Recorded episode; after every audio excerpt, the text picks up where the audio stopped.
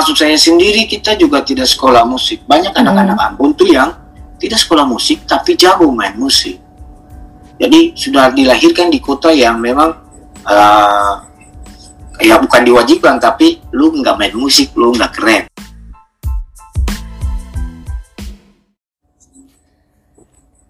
Well, uh, Nicholas Tulalesi, founder Amboina Ukulele Kids Community. Ini salah satu alumni dari short term uh, Sustainable Tourism Development Program dari Australia Awards yang batch 5.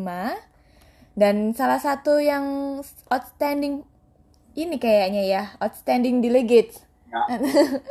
Soalnya sering banget nih dijadiin rekomendasi sama timnya Australia Awards karena memang pro, salah satu project paling bagus, paling bisa diimplementasikan dengan maksimal dan impactnya itu ke industri pariwisata di Ambon bener-bener keren banget.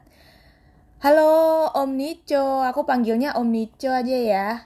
Siap, apa kabar? Alhamdulillah baik. Iya, makasih banget nih udah nyempetin waktu buat ngobrol malam ini. Ini malam-malam kita ngobrol jarak jauh. Tapi tetap seru sih tadi sebelum kita start ngerekam juga udah cerita banyak Om Nico tentang perkembangan uh, Iya. musik yang ada di Ambon. Dan yang aku penasaran itu kan sejak tahun lalu sebenarnya Ambon sudah ditetapkan sebagai City of Music sama Iya. UNESCO. Itu Ya. menurut pendapat Om Nico seperti apa sih? Apakah itu bisa bikin Ambon tuh ya udah kalau kita ke Ambon tuh kita bakal nemuin musik-musik yang uh, menarik, bikin kita dapat apa pengalaman beda gitu dibandingkan kita kalau misalkan datang ke destinasi lain.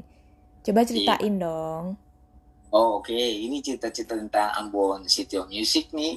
Eh, memang ini eh, satu tahun lalu tuh kan sudah ditetapkan oleh UNESCO, tapi itu perjuangan dari banyak tahun sebelumnya oleh para Hmm. musisi di, di Ambon. Jadi eh, dari sudah sejak lama nih eh, musisi-musisi di Ambon itu baik musik pop, musik modern maupun musik tradisional pingin Hmm. agar supaya eh, Ambon tuh menjadi salah satu eh, kota yang orang tuju hanya untuk menikmati musik baik eh, musik menyanyi atau hanya musik instrumen karena orang Ambon itu lebih banyak kepada eh, apanya penikmat musik. Sehingga ketika datang di Ambon orang bermain musik itu memang membuat hati syadu. Iya Ah. sih. tenang. Lebih Jadi, happy ya kan? ini beda dengan kayak konser band. Berbeda. Jadi ada ada perasaan. Intuisinya tuh lebih apa ya kayak lebih lebih lebih luas. Nah of Music sendiri baru satu tahun. Sehingga memang eh, di Ambon sendiri masih terus digerakkan oleh komunitas-komunitas komunitas-komunitas musik sehingga ini City of Music kan eh, tidak bisa pemerintah sendiri yang membesarkan Hmm. Music itu adalah pelaku-pelaku seni yang ada di Ambon baik seni pertunjukan seni musik seni banyak Hmm. Nah, tapi di Ambon sendiri kan memang kita mayoritas lebih menonjol itu eh, seniman yang musik, penyanyi dan pemain musik. Rata-rata orang Ambon itu tidak sekolah musik tapi tahu main musik. Betul tidak? Gimana? Gimana caranya itu Om Nico? Apakah Nah. dari kecil udah diajarin atau gimana? Kalau menurut orang tua cerita-cerita, bahasa kerennya tuh kayak DNA kita tuh sudah lahir dengan musik, dengan, ber- Wow. lahir dengan bernyanyi, gitu. Oke. Tapi eh, termasuk saya sendiri kita juga tidak sekolah musik. Banyak anak-anak Ambon tuh yang tidak sekolah musik tapi jago main musik. Jadi sudah dilahirkan di kota yang memang eh, ya bukan diwajibkan tapi lu nggak main musik lu nggak keren. Hmm. Jadi udah kayak ini ya, apa? Eh, kebiasaan gitu ya. Ya, musik di Ambon tuh sudah seperti nafas. Sudah seperti orang bernafas. Kalau tidak bermusik seperti tidak bernafas. Nah, sehingga inilah yang membuat ketika orang UNESCO datang, si Rainer itu direktur Am, eh, apa direktur UNESCO untuk City of Music dia datang ke Ambon, Hmm. dia kunjungilah itu desa-desa dia kunjungilah tempat-tempat dan dia terkaget-kaget dengan apa yang ada di Ambon. Dan dia langsung bilang bahwa Ambon memang ini layak jadi kota musik dunia karena semua orang bermusik di sini, semua orang bernyanyi. Mm-mm. Nah, uh, kenapa sampai perbedaan kayak kalau kita jalan di Jakarta dengan jalan di Ambon itu berbeda ketika kita ketemu orang di jalan. Orang di Ambon itu kalau saat jalan kita berpas-pasan di jalan nih, pasti senyum walaupun tidak kenal. Pas pas-pasan mata pasti senyum. Orang di Ambon lebih bahagia. Karena bawaannya positif, bawaannya tuh menyanyi, bawaannya bermusik, bawaannya menyanyi. Auranya beda ya, berarti. Nah, ini juga yang bilang ke saya. Ini kan kita, saya ngomong berdasarkan data. Data Hmm. dapat dari mana? Saya rekam. Rekam dari bule-bule wisatawan lokal, Mm. wisatawan Indonesia sendiri dari Jakarta, Bandung, Surabaya, maupun wisatawan dari Australia, Amerika, Inggris, Jerman. Mereka bilang datang di Ambon beda dengan datang ke kota besar yang lain kayak di Surabaya, Jakarta. Mm. Nah orang Iya di. Ambon langsung senyum pas berpas-pasan mata. Kalau di kota lain mungkin jalannya agak lucu dan terlalu serius. Sehingga orang musik itu di Ambon membentuk sebuah pola hidup, membentuk sebuah karakter dari perilaku orang Ambon setiap hari. Murah senyum. Mm-mm. Orang Ambon memang dikenal kita gampang marah ya karena kita itu di, di daerah yang panas. Orang pikir ah orang Ambon tuh kasar, panas, eh, suka Keras gitu ya. Mm. Ya mungkin, mungkin sebagian orang Ambon memang ada yang seperti itu. Tetapi orang-orang itu kalau disuruh nyanyi eh, sambil mama bakar sagu pasti nangis orang-orang itu. Walaupun jago-jago tato banyak pasti nangis. karena, apa? eh, orang Ambon itu marah tapi cepat selesai amarahnya. Ternyata itu dipengaruhi oleh eh, intuisinya orang Ambon itu. Jadi otak kanan rata-rata orang Ambon itu oh, otak kanannya lebih lebih dominan, Mm-mm. lebih dominan.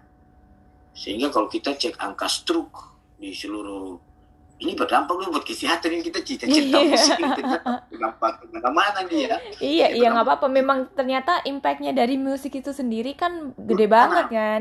Banyak kehidupan, mau ekonomi, kesehatan. Dan kalau kita cek memang eh, sangat sedikit orang yang kena stroke. karena Hmm. memang dia dia menetralkan otak bekerja keras otak kiri yang pemikiran yang yang keras itu Mm-mm. serius serius nah dia imbangi dengan otak kanan juga di stimulans di di bekerja dengan main Iya musik sih. dengan Mm. menyanyi sehingga membuat hati hati tenang kenapa kita bisa lihat bahwa kenapa Ambon tuh covid tidak banyak satu menjaga perasaan tetap bahagia perasaan tetap tenang gitu Nah, membuat itu. tubuh bertambah Iya, Nah, kuncinya harus happy. Membuat hati bahagia. Saya Iya. tulis di Facebook waktu awal-awal, saya kumpul anak-anak Ambuina Ukulele Kids. Tetap kumpul, kita tetap kumpul. Yang lainnya sudah dilarang, nggak boleh kumpul. Saya kumpul anak-anak.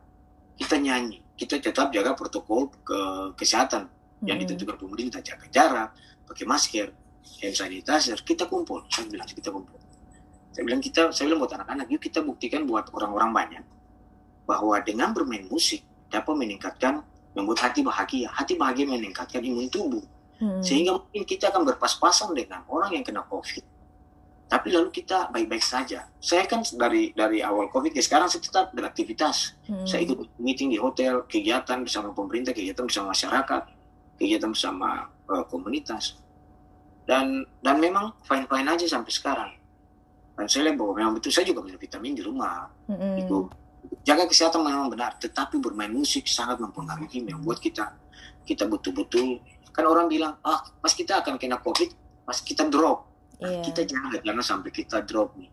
Jaganya di mana? Jaga semangat jaga semangat jaga di mana? Jaga perasaan jaga hati. Mm-mm. dalam musik nah itu yang terjadi di Ambon kota musik. Ini masih bicara soal dampak kota musik buat Ambon. Dan orang masih tetap bermain musik walau tidak bisa berkumpul ya. Mm-mm. tapi orang virtual mereka bikin bikin video bareng menyanyi. Di jalan-jalanan tuh orang masih main gitar dan sambil nyanyi di rumah. Dan itulah yang membuat apa eh, kita kita lebih bahagia di, di city of music. Karena Ambon jadi kota musik dunia sehingga saya tuh berupaya untuk meng, meng- apa memprovokasi orang lain memprovokasi teman-teman yang lain juga untuk yuk kita bermain musik. Kita melatih anak-anak yang tidak tidak tahu main musik menjadi suka sama musik dan dan sampai sekarang kalau satu tahun ya boleh dibilang berhasil sih belum terlalu banyak tapi sudah ada hasilnya ada embrio-embrio yang tumbuh setelah anak-anak itu belajar ukulele sama saya mereka ke pulang ke tempat tinggal mereka mereka ajar lagi dan ada grup-grup baru lagi di di Ambon nah itu itu yang yang baik dari kota kota musik terus ini kota musik juga kan berdampak buat uh, kita punya promosi pariwisata. Nah itu dia benar-benar. Jadi, Jadi salah satu alam, ini cirinya alam, Ambon. Iya. Mm -mm. Kalau pariwisata objek pariwisata alam ada di mana-mana tuh. Betul. Nah, tapi ketika objek di Ambon objek wisata alam ada, tapi objek wisata musik itu yang kita market market kita tuh di situ lu mau penyakit hilang lu mau hati senang ada kau patah hati sama partner datanglah ke Ambon Wah, itu membuat bahagia membuat happy. Nah pas landing ya sudah datang kita main musik. Nah uh, jadi City of Music dan juga ada Village of Music yang ada di Ambon. Ada beberapa oleh pemerintah kota dengan Kementerian Pariwisata sudah saat ini baru menetapkan dua. Uh, itu Desa Mausu hmm. untuk Village of Music dan uh, Dusun Tuni. Karena dua dua tempat ini di Ambon yang punya komunitas musik besar. Di Amausu itu Ambon Ukulele Kids pusatnya tuh di Amausu tempat tinggal saya hmm. itu tepi pantai dan yang satu Dusun Tuni itu desa di atas gunung. Hmm. Jadi ada dua ada dua tempat, satu di pantai, satu di gunung. Jadi bisa menikmati udara dinginnya di gunung dan menikmati udara hangatnya di pantai. Uh, kalau datang ke Ambon nanti kita ajak ke situ. Nah, jadi ini musiknya berbeda. Musik ukulele itu di pantai. Ketika kita main itu uh, angin laut dan pohon nyur yang melambai itu itu keren gitu. Itu enak sekali didengar. Terbawa suasananya hmm. di situ. Dan kalau musik suling itu akan ada di dusun Tuni. Di gunung ya udaranya yang sejuk di puncak hmm. gunung dan menatap kota ke bawah dan dan itu keren itu keren sekali itu untuk objek wisata musik di dua situ tetapi di desa-desa yang lain punya punya ada berbagai jenis musik yang lain tetapi dua komunitas yang besar cuma ada sementara di dua di dua ini hmm. di desa yang tadi nah itu tentang Ambon Ambon City of Music dan Ambon City of Music. tujuan City of Music ini juga kan untuk membuat musisi uh, sejahtera betul benar-benar benar banget sih itu bisa bisa lebih baik dan mm -hmm. uh, hasil pembicaraan saya juga dengan teman-teman di dan teman-teman musisi maupun dengan dari Ambon Music Office bahwa memang uh, memang belum semua jumlah musisi di Ambon ini ada ribuan ya. Banyak Jadi, banget. untuk satu tahun itu membuat semua sejahtera itu kan kayak tidak mungkin. Iya. tapi mereka ada ada ada mulai melihat ada mulai merasakan oleh musisi sendiri. Ada ada perlu peningkatan ekonomi -hmm. uh, sehingga kamu didorong sebagai situ musik jadi tadi kayak ada apa tuh net price gitu ya untuk mm -hmm. sekali tampil mereka dikasih dihargai berapa rupiah dalam setahun mereka tampil berapa kali dan itu membuat musisi bisa hidup dari situ itu tujuan tujuan situ musik tuh mensejahterakan para musisi di Ambon dan memang hmm. sedikit demi sedikit ini sudah mulai mulai ada mulai masyarakat mulai merasakan dampak dari situ musik walaupun belum semua. Hmm. karena tadi saya bilang jumlah musisi di Ambon ada ribuan ya. Iya iya iya. Ini sudah top sudah top. Kita sudah lihat oh ini ada seribu top. Tiba-tiba lepas SD lagi masuk ke SMP ini ada 500 lagi. Jadi, Jadi musisi terus lahir di Ambon, seniman terus lahir di Ambon. Dan itulah yang mungkin pemerintah kota melihat bahwa ini loh kita, kita punya kekayaan. Makanya di, di, diperjuangkan Ambon jadi city of music sehingga okay. menjadi objek wisata. Jadi sekarang uh, saya juga diminta ada dari Ambon Ukulele Kids terus saya kita kerjasama dengan Lepahasa di Unpati Ambon Universitas Patimura. Oh. Nah itu juga uh, saya mengajar budaya di situ, mengajar musik ukulele untuk mahasiswa-mahasiswa asing yang belajar bahasa Indonesia di Bahasa Bupati Universitas Patimura Ambon. Nah, dua, dua tahun berturut-turut itu saya ajar uh, tahun kemarin tuh saya ajar face to face ya. Mm-mm. Cuma sejak pandemi saya tuh ajar virtual. Jadi mereka tuh ada di Inggris, mereka ada di Amerika. Dan saya wow. ajar virtual ya. Nah nanti hari tanggal 10 nih ada saya punya kelas lagi. Uh, Ngajar orang mana? mahasiswanya tuh mahasiswanya tuh di Inggris sama di di Amerika. Nah, Mm-mm. nanti bulan Desember itu saya ada ajar lagi tuh untuk mahasiswa di Australia. Mereka ber- berlaporan di Belanda sama Australia gitu. Hmm. Jadi ini ukulele membuat kita eh, apa makin makin leluasa cerita tentang tentang potensi pariwisata, objek Mm-mm. pariwisata di Ambon.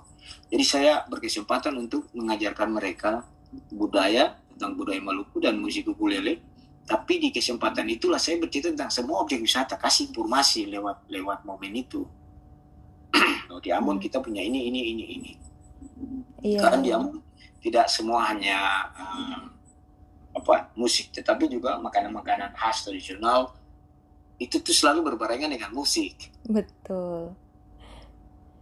Iya, jadi emang apa ya, ketika Ambon itu ditetapkan sebagai City of Music, itu ternyata ada sejarahnya karena memang eh, dari budaya kesehariannya Ya, masyarakat ya. Ambon itu Ya. memang sudah sangat amat dekat dengan musik.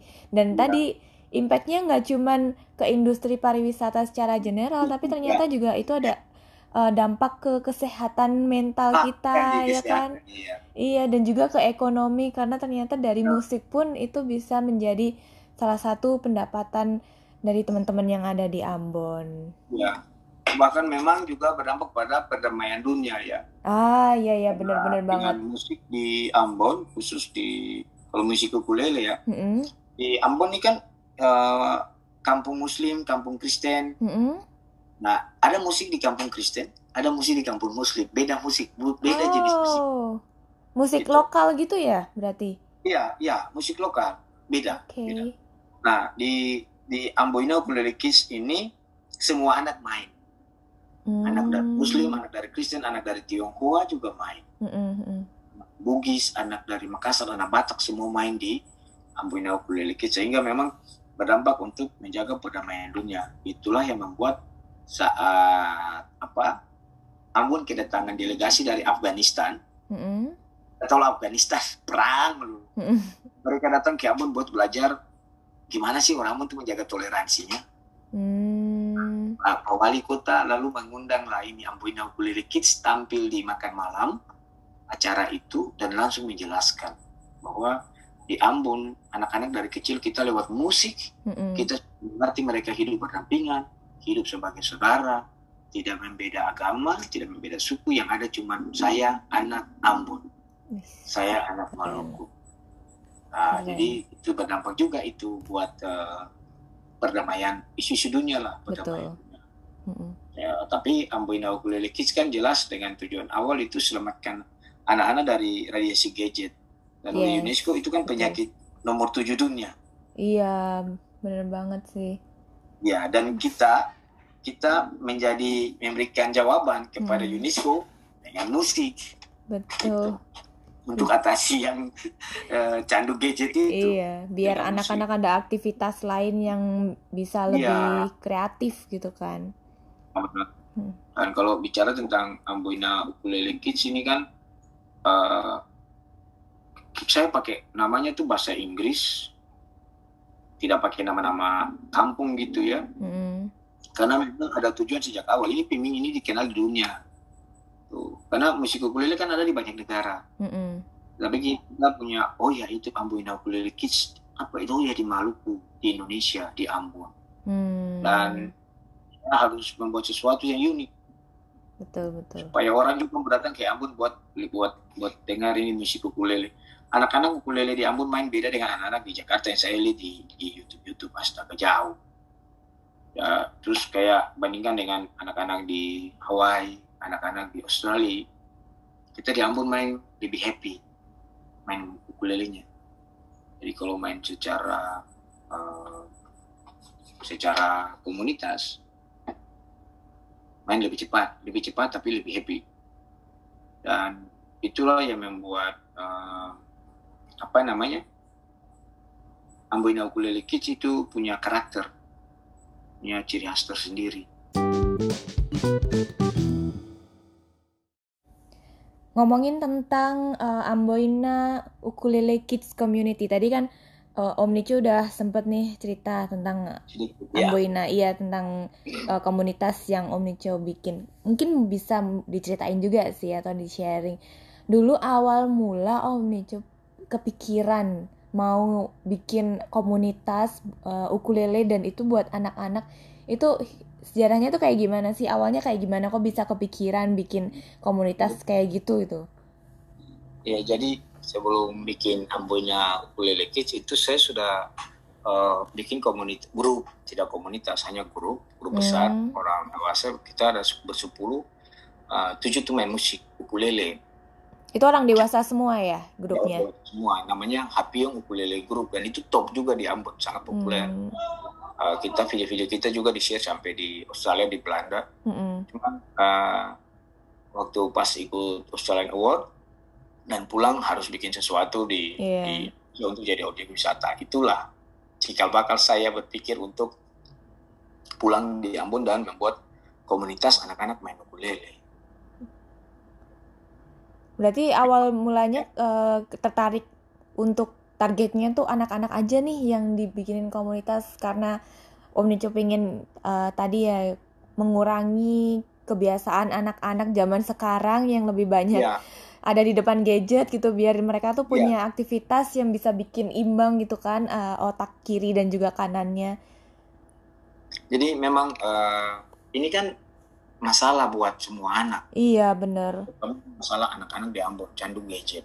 Itu Mm-mm. masalah orang tua. Orang tua sendiri punya punya masalah. Jadi eh, punya masalah di mana mereka tidak bisa mengatasi anak-anak. Hmm. Mereka jadikan gadget inilah untuk atasi anak-anak. Iya biar diem dikasih aja gadgetnya biar diem Biar gitu. diem. Ya, udahlah selesai kasih Uh-uh. gadget, main game dan diam. Nah, jadi sebenarnya kita membuat Amboina Ukulele Kids Community ini selamatkan anak-anak, juga Iya. selamatkan orang tua, menyadarkan Hmm. orang tua, sehingga orang tua lalu berpikir bahwa oh ya ada cara lain untuk selamatkan kita punya anak-anak. Mm-mm. Tidak harus dengan mem- memberi gadget kan tidak membuat dia karena jelas-jelas ini berdampak buat radiasi mata. Iya, selain radiasi massa Sangat. ini sih eh, kayak interaksi sih. Jadi kayak eh, anak-anak itu karena mungkin terlalu banyak di depan gadget, sometimes mereka interaksi mereka antar lupa, manusia mereka itu lupa bahwa mereka adalah makhluk sosial. iya eh, perilaku sosialnya kali ya kayak caranya gimana sih kalau kita bersikap sama teman, bersikap sama orang lain itu jadi kayak agak kurang terlatih kan jadinya karena mereka terlalu banyak di depan gadget. Ya, jadi mereka apa? hmm, nanti lama-lama jadi manusia kalau tidak tidak ini tidak diatasi nanti Mm-mm. mereka jadi individu Iya, iya, benar. tidak tidak mau bersosialisasi tidak mau bertemu dengan orang Mm-mm. nah dan itu sebenarnya tidak baik ya buat generasi kita Hmm. karena mereka tuh lebih luas dari itu Iya. hidup mereka tuh lebih lebih fun dari itu sebenarnya dan ketika kita mulai bikin Ambuina Ukulele Kids ini Mm-mm. kita kan mulai dari 8 anak saja dulu Hmm. Nah, saya menggunakan media sosial medsos uh, khusus Facebook ya Mm-mm. untuk mengkampanyekan apa yang kita kerjakan waktu itu memang belum belum belum kepikiran bahwa ini akan seperti sekarang Mm-mm. jumlahnya anak sangat banyak, mereka bermainnya luar biasa. Dan waktu itu hanya berpikir, oh ya ketika ada anak-anak bermain musik, ini akan daya jadi daya tarik wisata, khusus wisata musik, apalagi di Ambon kota musik.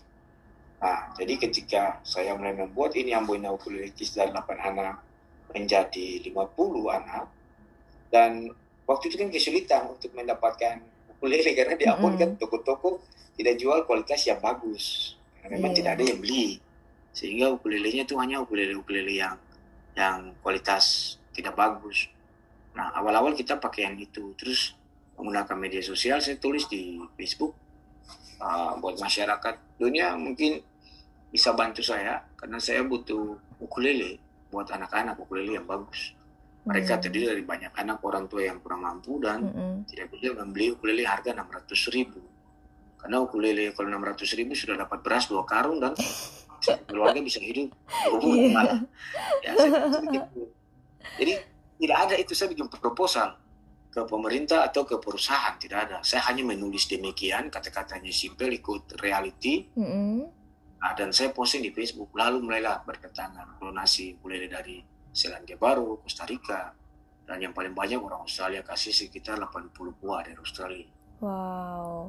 dan ternyata setelah Amboinau Ukulele Kids hadir di Ambon dia memberi warna baru di Ambon Hmm. Menjadi komunitas uh, ukulele anak-anak yang paling besar di Ambon dan terpopuler di Ambon. Bahkan mungkin di Indonesia kali.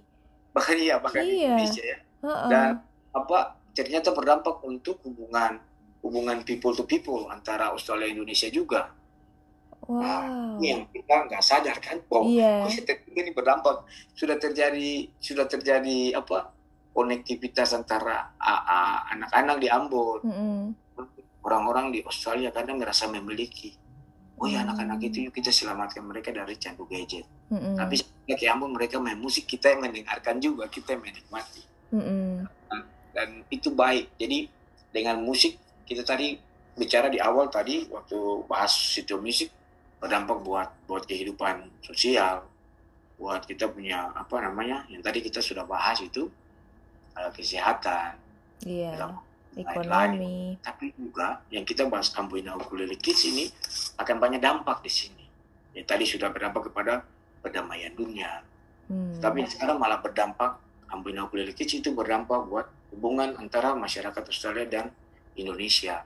Hmm. Dan yang luar biasanya nih, setelah satu tahun ini saya cerita ini apa yang menjadi sukses juga sekarang. Bahwa bicara pariwisata, bicara musik, bicara pariwisata tidak bisa bicara tanpa bicara lingkungan. Harus Betul. bicara lingkungan. Dan selama satu tahun, ketika kita tampil di mana-mana, anak-anak yang bareng saya ini, kita latih mereka untuk jaga lingkungan. Sampah itu jangan buang sembarangan. Mm-mm. Datang sampah, mereka pulang juga bawa sampahnya. Jadi kayak datang bawa botol air mineral. Nah, sebelum kita kampanyekan, mereka pakai tumbler. Terus tahun Hmm. lalu AUKC kita langsung menetapkan peraturan bahwa Buina Ukulele Kids tidak membeli lagi minuman air kemasan, tetapi bawa tumbler. Hmm. Pemerintah kota juga oleh PKK mereka kasih tumbler donasi buat anak-anak karena jumlah banyak. Jadi saya berpikir bahwa membuat sesuatu yang tujuannya baik Mm-mm. akan banyak jalan terbuka buat kita tanpa Iya. harus kayak tergantung ke proposal. Kita Betul. tinggal tulis-tulis saja di medsos dan ah orang sadar, oh ya ini mereka butuh ini, ini baik loh, saya juga ingin berkontribusi di situ. Karena orang ingin merasa berguna, orang merasa ingin ingin berkontribusi di sesuatu yang baik dan Mm-mm. begitu uh, AUKC mengampanyekan untuk uh, jaga lingkungan lewat mengurangi salah satunya tuh mengurangi penggunaan air mineral, air minuman mineral yang pakai botol plastik. Nah, lalu di beberapa bulan lalu anak-anak sendiri mereka membentuk komunitas yang namanya lebih baik. Nah, lebih baik ini malah terkenal di Australia. Jadi ya, saya agak cerita sedikit mereka bentuk komunitas lebih baik main musik di pantai, latihan ukulele di pantai, bersihkan mereka bersihkan bersihkan mereka bersihkan pantai Sambil bersihin sampah gitu ya. Yang sampah. Mm-mm. posting di Facebook mereka nama lebih baik. Tiba-tiba wartawan datang wawancara mereka. Hmm. di di berita. Oh itu makin besar. Bahwa anak-anak di di Ambon di Amausu itu bermain musik ukulele Mm-mm. tapi lingkungan juga. Mm-mm. nah sehingga Amboina Ukulele Kids itu yang grup komunitas ukulelenya. Dan untuk yang peduli lingkungan mereka kasih namakan lebih baik. Tapi itu anak-anak ukulele juga. Dan ada anak-anak yang tidak main ukulele tapi bergabung di situ yang peduli lingkungan. Lalu dampak dari saya punya kunjungan ke uh, waktu saat ikut Australian Award untuk Mm-mm. Global Tourism di Brisbane ketika itu saya teman-teman saya bisa jalan sendiri untuk adakan pertemuan dengan uh, Royal Queensland Yacht Squadron untuk bahas uh, ini pariwisata mau kerjasama pariwisata sailing dengan mereka karena itu yacht club terbesar di Australia tapi di tempat yang sama saya ketemu dengan juga Ocean Crusader. Ocean Crusader itu mereka di Australia yang bersihkan sampah-sampah di di sana di laut. Hmm. Nah. ketika bikin komunitas lebih baik inilah lalu terkonek dengan Ocean Crusader. Ocean Crusader saya bilang buat pimpinan lebih baik lebih baik kids ini. Uh, email namanya Kesia coba email ke uh, direktur Ocean Presider waktu saya di sana Australia Award saya sudah pertemuan dengan mereka dan mereka siap mensupport apa yang kalau di Ambon mau bikin lalu sekarang ini mereka sudah uh, membuat kayak fundraising ya Mm-mm. sudah dapat sekitar 925 dolar. Nah, itu akan dikirim buat anak-anak ini. Jadi ini juga lewat musik malah berdampak lingkungan, berdampak lingkungan, berdampak lagi tuh hubungan bilateral Iya bener. uh, antara masyarakat pecinta lingkungan di Australia dengan anak-anak pecinta lingkungan di Ambon yang berangkat dari musik ukulele tadi. Iya iya. Jadi emang eh, dampaknya musik itu luas banget ya. Caca. Bagus banget. Iya. Karena kan kalau em, dari yang diceritain tadi sama Om Ni- Niko, kalau ternyata dari musik itu itu bisa mempengaruhi karakter seseorang, itu bisa membuat otak kanan dan otak kiri seseorang itu lebih seimbang ya kan. Iya, Dan Iya. Di sini pun juga di komunitasnya Om Nico, Amboina Ukulele Kids Community ini nggak cuma mengajarkan gimana caranya kita bermain musik, tapi juga gimana caranya kita tetap bisa menjaga lingkungan. Dan itu Iya. bakal dampaknya itu panjang, lebih eh, luas lagi. Karena kan nanti bisa support juga sih untuk industri pariwisatanya bisa lebih berkelanjutan. Karena dengan adanya anak-anak yang Iya, mereka benar. bisa mikirin dari kecil nanti mereka pasti kan akan selalu ingat oh oke kita eh, dari musik ini tuh bisa banyak lakuin hal-hal yang lebih bermanfaat gitu kan untuk kesehatan, untuk sosial, untuk ekonomi, bahkan untuk lingkungan yang itu nggak hanya punya positif impact untuk pariwisata tapi juga kehidupan mereka sehari-hari dan untuk kota Ambon lah khususnya. Iya, saya tuh uh, ngomong buat anak-anak begini. Hmm. Diana saya bilang uh, tidak harus menunggu kalian itu uh, besar Heeh. bos jadi dokter jadi polisi jadi guru baru bikin orang tua kalian bangga Tapi- Nah, iya iya. kalian tuh sudah membuat orang tua kalian bangga hidup kalian sudah berguna sejak saat ini sejak dini dan Heeh. kalian akan menulis di buku kalian masing-masing saya itu sudah menjadi orang yang berguna buat nusa dan bangsa sejak saya kecil sejak saya main ukulele Mm-mm. saya sudah berguna buat nusa dan bangsa. Saya bilang begini, eh, waktu perayaan Hari Anak Nasional, Uh-uh. Amboina Ukulele Kids diundang virtual isi Uh-uh. lagu di perayaan di Jakarta. Mm-mm. Nah di situ eh, saya bilang buat anak-anak bahwa menjadi pahlawan tidak harus berperang seperti pahlawan-pahlawan zaman dulu. Mereka perang dengan Belanda, perang dengan Hmm. penjajah yang lain Jepang, baru mereka jadi pahlawan. Anak-anak ini sekarang kalian semua jadi pahlawan.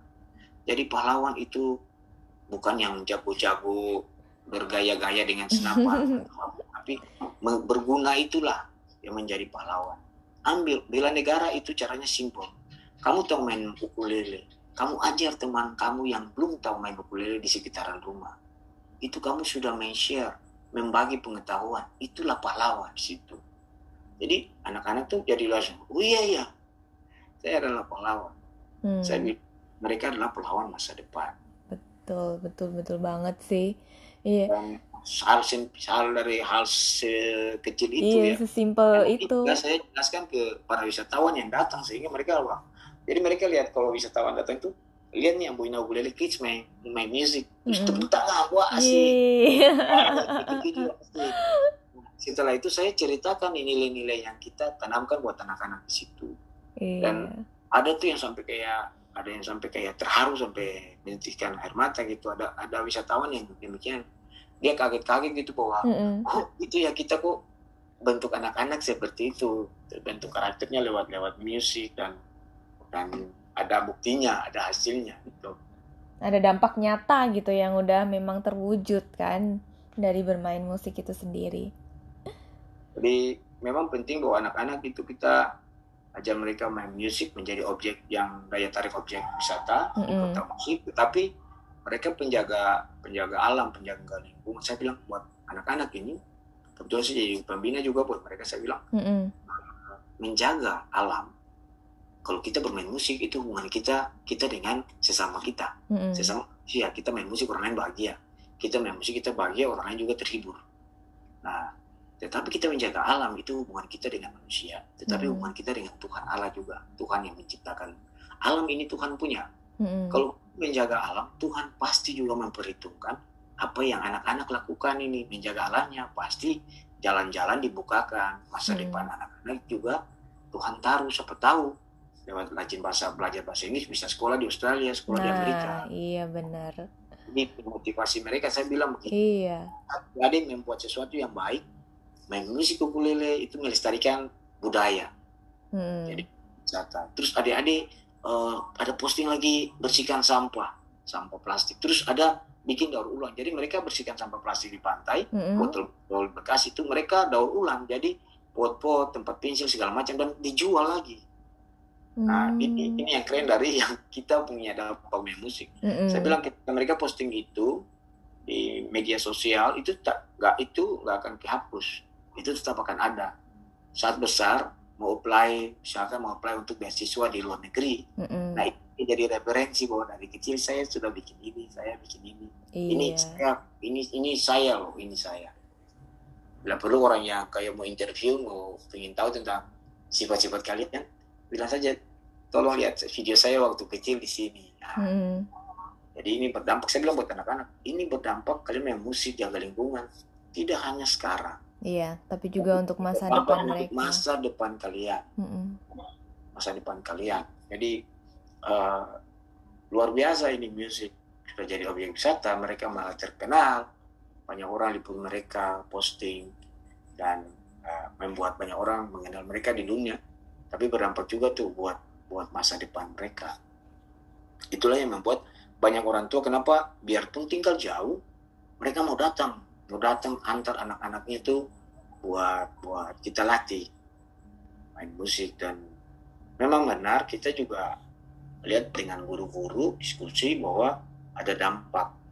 Ada dampak dari anak-anak main musik ikut grup komunitas ukulele Eh, mereka mulai belajarnya mulai lebih bagus lebih giat belajar dan lewat kerjasama saya dengan pemerintah kota Mm. yang Pak Kota Ambon lalu kita patenkan ini musik ukulele Mm. dengan launching ukulele go to school dari tahun lalu sehingga musik ukulele ini akan ada di semua sekolah akan ada di semua sekolah SD di Ambon Mm-mm. akan wajib nah sekarang pemerintah tuh sudah sudah melaunching program music go to school nah music go to school tapi kita sudah malah sudah start duluan dengan ukulele go to school tahun lalu sehingga ini di pelajaran mulok Mm-mm. musik ukulele juga diajarkan di Perjamu. Saya ada, saya ada mengajar di beberapa sekolah di, di Ambon untuk pelajaran muluk ajar musik ukulele.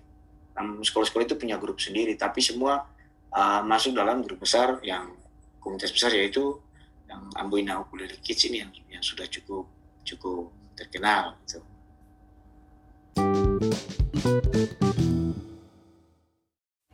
Iya.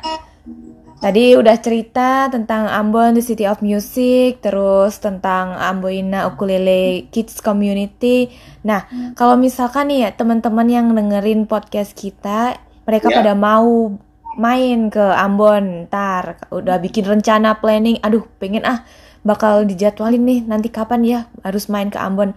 Nah, kalau misalkan mereka mau ke Ambon, rekomendasi dari Om Nico, mereka tuh bisa ke mana aja atau bisa ngapain aja sih kalau misalkan ada kesempatan buat jalan-jalan di Ambon gitu? Iya, eh, ada pepatah kuno bilang orang Indonesia kalau tidak datang ke Ambon maka dia bukan orang Indonesia.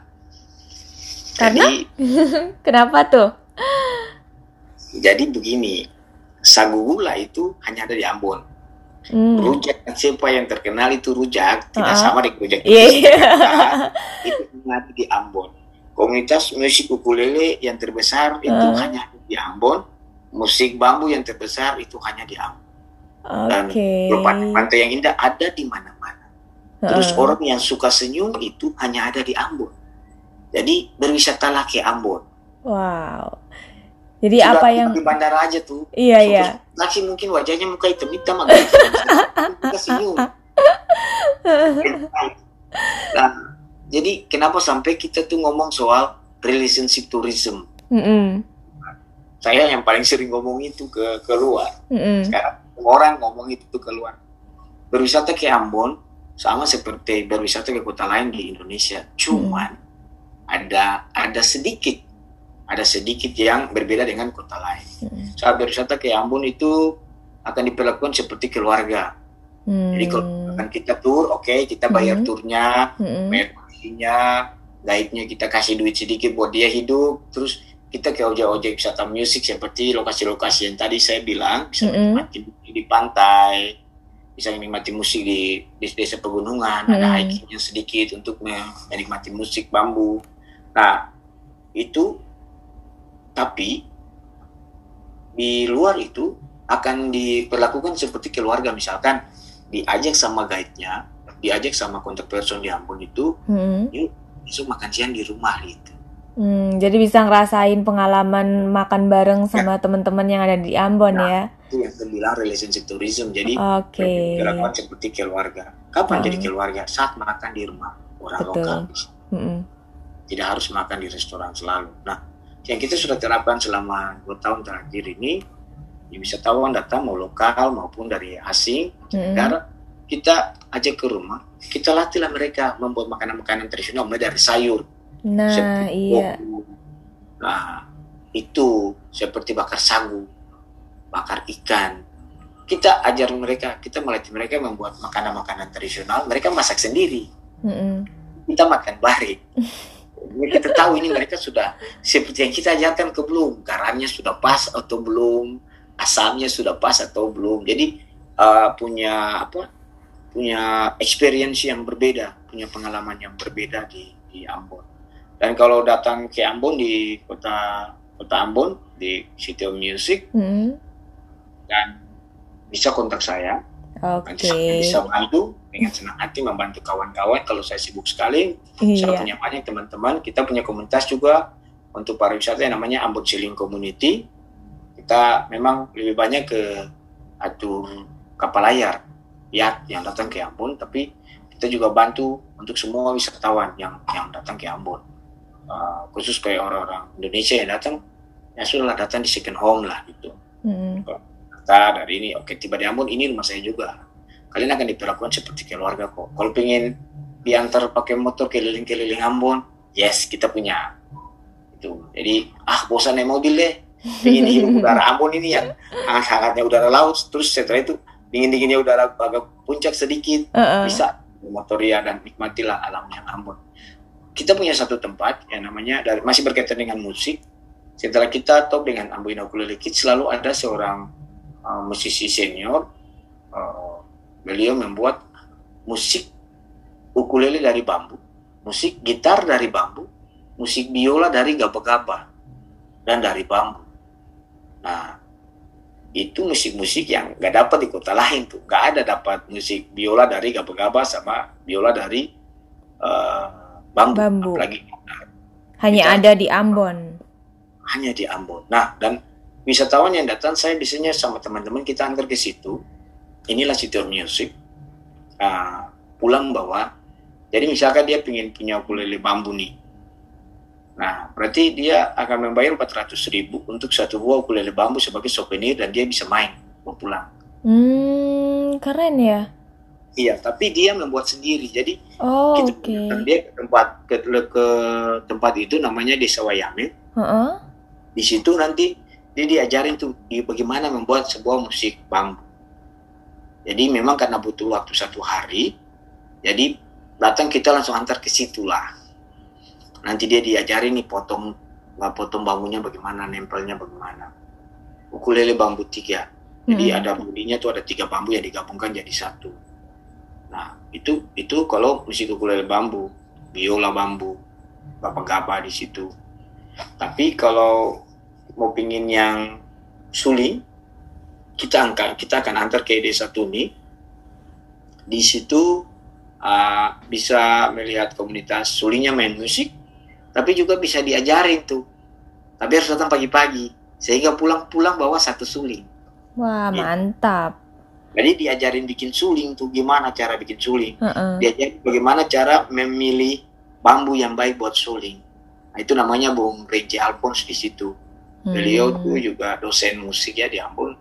Sama dengan yang tadi bikin ukulele bambu, biola bambu itu namanya Bung Brinkley Bikanusa. Nah mereka dua itu tuh saya itu yang menjadi objek wisata musik di Ambon dan di Village of Music itu di Amahusu tempat tinggal saya. Ada komunitas ukulele terbesar di situ, ada eh, masyarakat di situ cukup familiar. Anda bisa belajar membuat masakan tradisional di desa Amahusu Hmm. Bisa belajar membuat bakar sagu juga di desa Mausu dan di situ tidak hanya ukulele tapi ada musik tifa dan tutubuang yang bisa juga Anda diajarkan untuk bermain caranya bermain bagaimana kalau berwisata di Ambon di Amahusu Hmm. setiap wisatawan yang datang kita kasih satu pohon untuk tanam. Untuk tanam di Pulau Ambon. Satu pohon anakan pohon cengkeh pohon pala atau pohon hapiong kita tanam di tepi pantai Oh, di tepi pantai mana itu, Om Nico? di Amahusu. Jadi ini Oke. untuk menjaga itu pohon kalau besar kan dia men- menahan menahan ombak dia. Iya, heeh. Jadi kalau mangrove itu kan untuk daerah yang berlum- berlumpur. Tapi kalau pohon hapiong ini uh, itu buat pantai-pantai yang berbatu seperti uh, karakter pantai yang tempat saya tinggal. Jadi menyelamatkan muka pantai itu kita menanam, kita menanam di pantai. Pohon itu pohon. Dan itu sudah dilakukan oleh banyak orang asing yang datang ke sini ke Amahusu digunakan untuk mereka tanam. Ini yang saya bilang, ini berdampak buat sustainable tourism. Iya, benar. Pohon ini dia tanam, dia pulang dia bercerita lah. Aduh datang di Ambon saya diajarin bikin musik ukulele dari bambu, saya diajarin bikin musik suling dari bambu, saya bawa pulang sebagai souvenir. Tapi saya juga dikasih kesempatan menyelamatkan bumi lewat menanam satu pohon di Ambon. Nah itu Hmm. cerita bagus yang dia akan cerita keluar sehingga ini akan menjadi bahan kampanye uh, marketing buat pariwisata turisme di di Ambon Iya, dan dia jadi juga word of akan mouth. balik buat buat buat lihat ini pohon hidup atau tidak nih kan balik mau pohonnya mati atau hidup dia akan balik buat lihat Heeh, heeh. pohonnya hidup dan waktu kita sudah melakukan itu dengan banyak banyak banyak wisatawan di eh, Ambon Mm-mm. mereka mau pulang tahun depan tuh keluarga mereka yang datang saya saya pengen lihat itu pohon yang saya kasih tanam Eh, kita pas datang, waduh bikin foto lah di situ pohonnya sudah tinggi dia bikin foto terus dia tanya "Ah, apakah saya bisa berpunya kesempatan yang sama? Saya kadang bercanda aja, "Ah, kayaknya malam ini kamu harus berdoa. hmm. Kalau punya kesempatan yang sama malam ini kamu harus berdoa. Padahal tanpa dia doa juga kita kasih gitu. Jadi, itu sudah jadi ininya kita gitu kan. Terus gini kita membuat sesuatu yang kayak sebenarnya cuma tanam pohon, cuman kita agak membuat dia jadi sedikit ada bercerita. Kita kasih mereka tanam tuh malam. Ah, Time kita harus tanam gitu ya. Ada orang dari Jakarta, ah Mas Niko jam berapa saya harus tanam ya? Apa pagi atau siang? Terus kita bilang bahwa orang tradisi di Maluku itu kita tanam malam. jam berapa? Jam 7, jam 8. Oke. Padahal ini nih kan supaya suasananya lebih keren aja ini. Iya. Ya, oh iya, kalau di tempat saya kita tanam pagi, tanam siang kan? Heeh. Ini kita tanam malam. Padahal kalau malam tuh kan udaranya sudah sejuk, Mm-mm. terus kelihatan agak romantis gitu kan. Kalau kita nanam kita ada pakai lampu gitu kan, Iya. karena terus siram. Jadi dia akan pulang dengan cerita yang berbeda. Ini kan cara bagaimana Iya, kita iya. mengemas hal yang sederhana jadi objek wisata, jadi objek wisata gitu kan. Mm-mm, mm-mm, Dengan menanam menanam itu. mm. Terus ada lagi di Amahusu itu yang biasanya wisatawan datang kita aja ke di Amahusu ini memang village of tourism ya.